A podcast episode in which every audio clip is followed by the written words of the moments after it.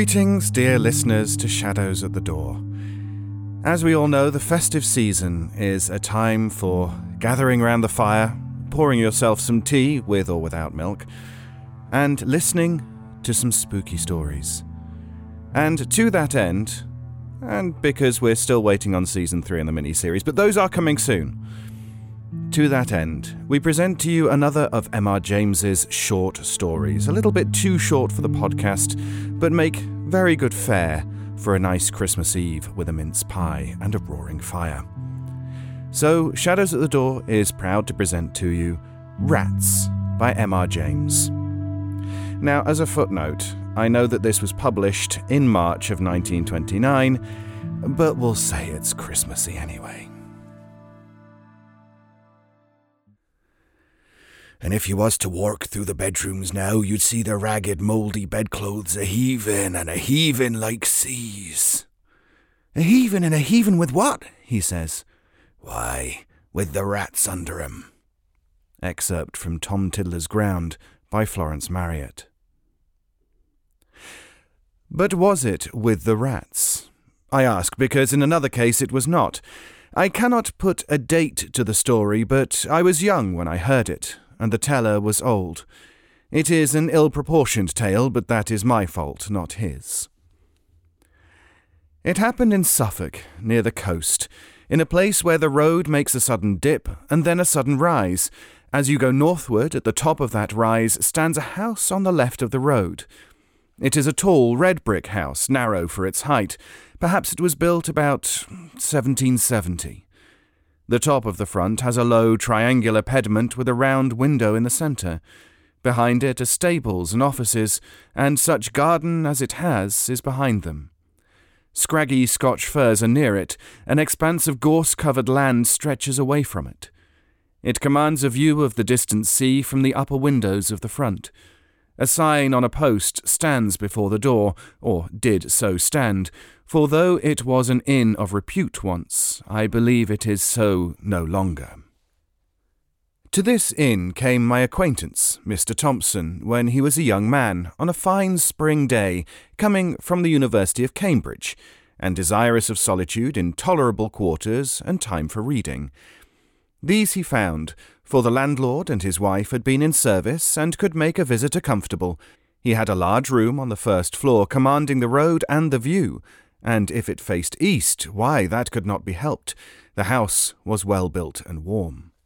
He spent very tranquil and uneventful days, work all the morning, an afternoon perambulation of the country round, a little conversation with country company or the people of the inn in the evening over the then fashionable drink of brandy and water, a little more reading and writing, and bed.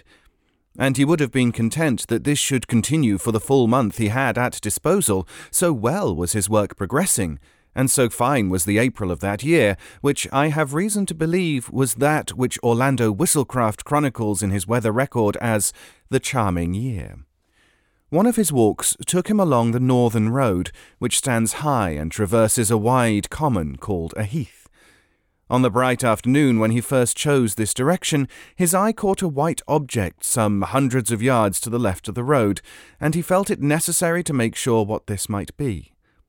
It was not long before he was standing by it, and found himself looking at a square block of white stone, fashioned somewhat like the base of a pillar, with a square hole in the upper surface. Just such another you may see at this day on Thetford Heath. After taking stock of it, he contemplated for a few minutes the view, which offered a church tower or two, some red roofs of cottages and windows winking in the sun, and the expanse of sea, also with an occasional wink and gleam upon it, and so pursued his way. In the desultory evening talk in the bar, he asked why the white stone was there on the common. An old fashioned thing, that is, said the landlord, Mr. Betts. We was none of us alive when that was put there. That's right, said another. It stands pretty high, said Mr. Thompson. I dare say a sea mark was on it some time back. Oh, yes, Mr. Betts agreed. I have heard they could see it from the boats, but whatever there was, it's fell to bits this long time. Good thing, too, said a third. 'Twarn't a lucky mark by what the old men used to say, not lucky for the fishing, I mean to say. Why ever not? said Thompson. Well, I never see it myself, was the answer. But they had some funny ideas, what I mean. Peculiar, them old chaps, and I shouldn't wonder but what they made away with it theirselves. It was impossible to get anything clearer than this. The company, never very voluble, fell silent, and when next someone spoke, it was of village affairs and crops. Mr. Betts was the speaker. Not every day did Thompson consult his health by taking a country walk. One very fine afternoon found him busily writing at three o'clock. Then he stretched himself and rose and walked out of his room into the passage. Facing him was another room, then the stairhead, then two more rooms, one looking out to the back, the other to the south. At the south end of the passage was a window to which he went, considering with himself that it was rather a shame to waste such a fine afternoon. However, work was paramount just at the moment. He thought he would just take five minutes off and go back to it, and those five minutes he would employ, the Bettses could not possibly object, to looking at the other rooms in the passage, which he had never seen. Nobody at all, it seemed, was indoors. Probably, as it was market day, they were all gone to the town, except perhaps a maid in the bar. Very still the house was, and the sun shone really hot. Early flies buzzed in the window panes. So he explored. The room facing his own was undistinguished except for an old print of Bury St. Edmunds. The two next him on the side of the passage were gay and clean, with one window apiece, whereas his had two. Remained the south-west room opposite to the last which he had entered.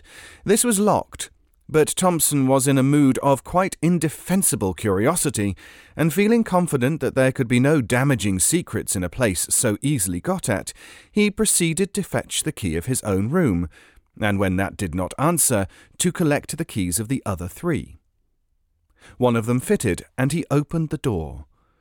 The room had two windows looking south and west, so it was as bright and the sun as hot upon it as it could be. Here there was no carpet but bare boards, no pictures, no washing stand, only a bed in the farther corner, an iron bed with mattress and bolster covered with a bluish check counterpane. As featureless a room as you can well imagine, and yet there was something that made Thompson close the door very quickly and yet quietly behind him and lean against the window sill in the passage, actually quivering all over. It was this that under the counterpane someone lay, and not only lay, but stirred. That it was someone and not something was certain, because the shape of a head was unmistakable on the bolster, and yet it was all covered, and no one lies with covered head but a dead person, and this was not dead, not truly dead, for it heaved and shivered. If he had seen these things in dusk or by the light of a flickering candle, Thompson could have comforted himself and talked of fancy. On this bright day, that was impossible. What was to be done? First, lock the door at all costs. Very gingerly he approached it, and bending down, listened, holding his breath. Perhaps there might be a sound of heavy breathing and a prosaic explanation. There was absolute silence.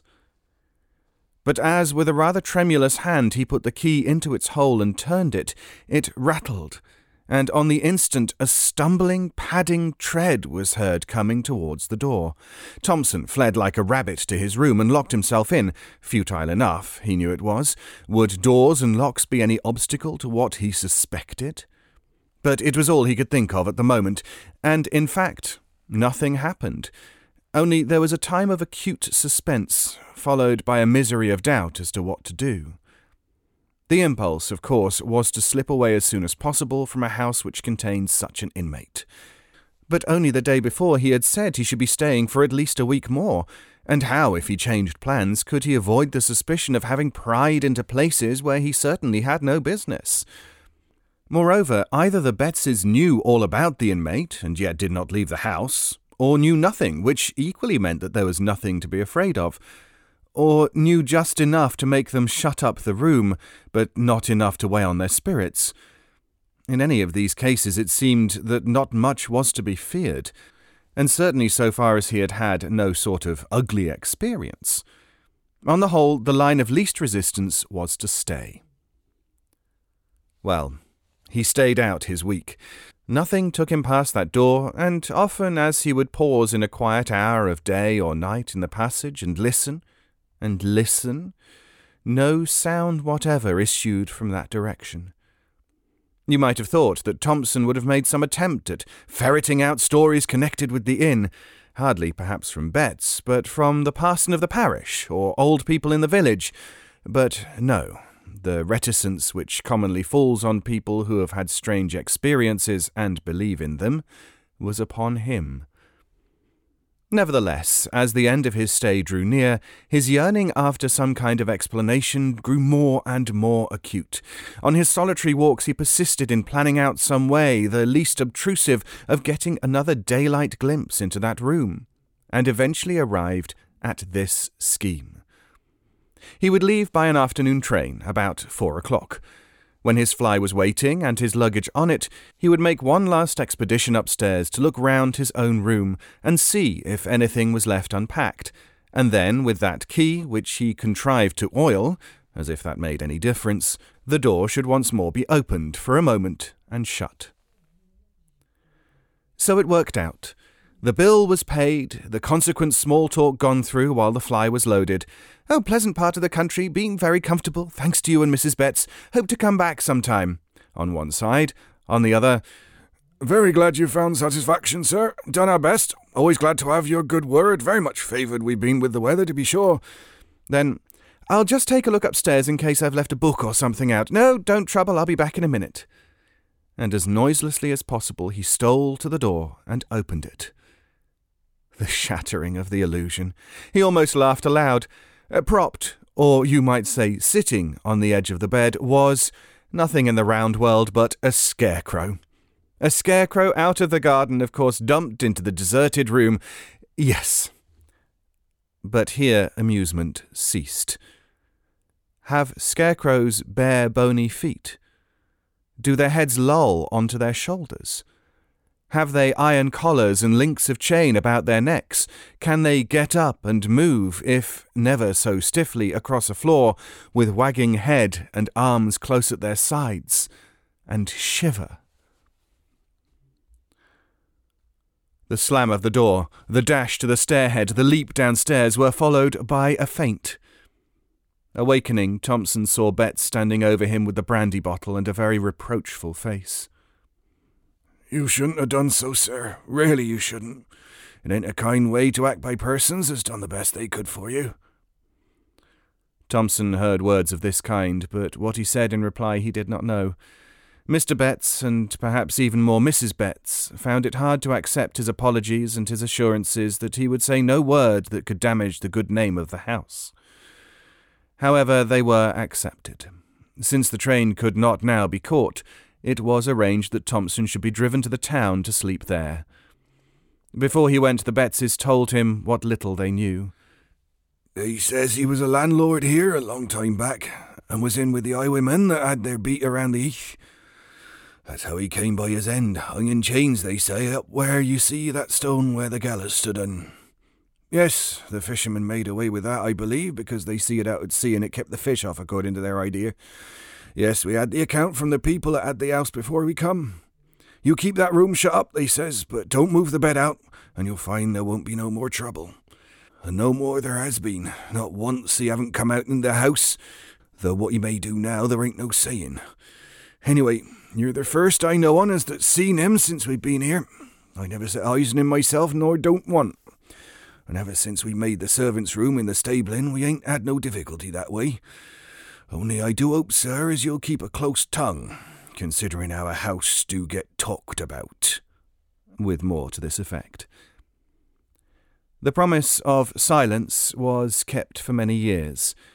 The occasion of my hearing the story at last was this that when Mr. Thompson came to stay with my father, it fell to me to show him to his room, and instead of letting me open the door for him, he stepped forward and threw it open himself and then for some moments stood in the doorway holding up his candle and looking narrowly into the interior. Then he seemed to recollect himself and said, I beg your pardon. Uh, very absurd, but I can't help doing that for a particular reason. What that reason was, I heard some days afterwards, and you have heard now.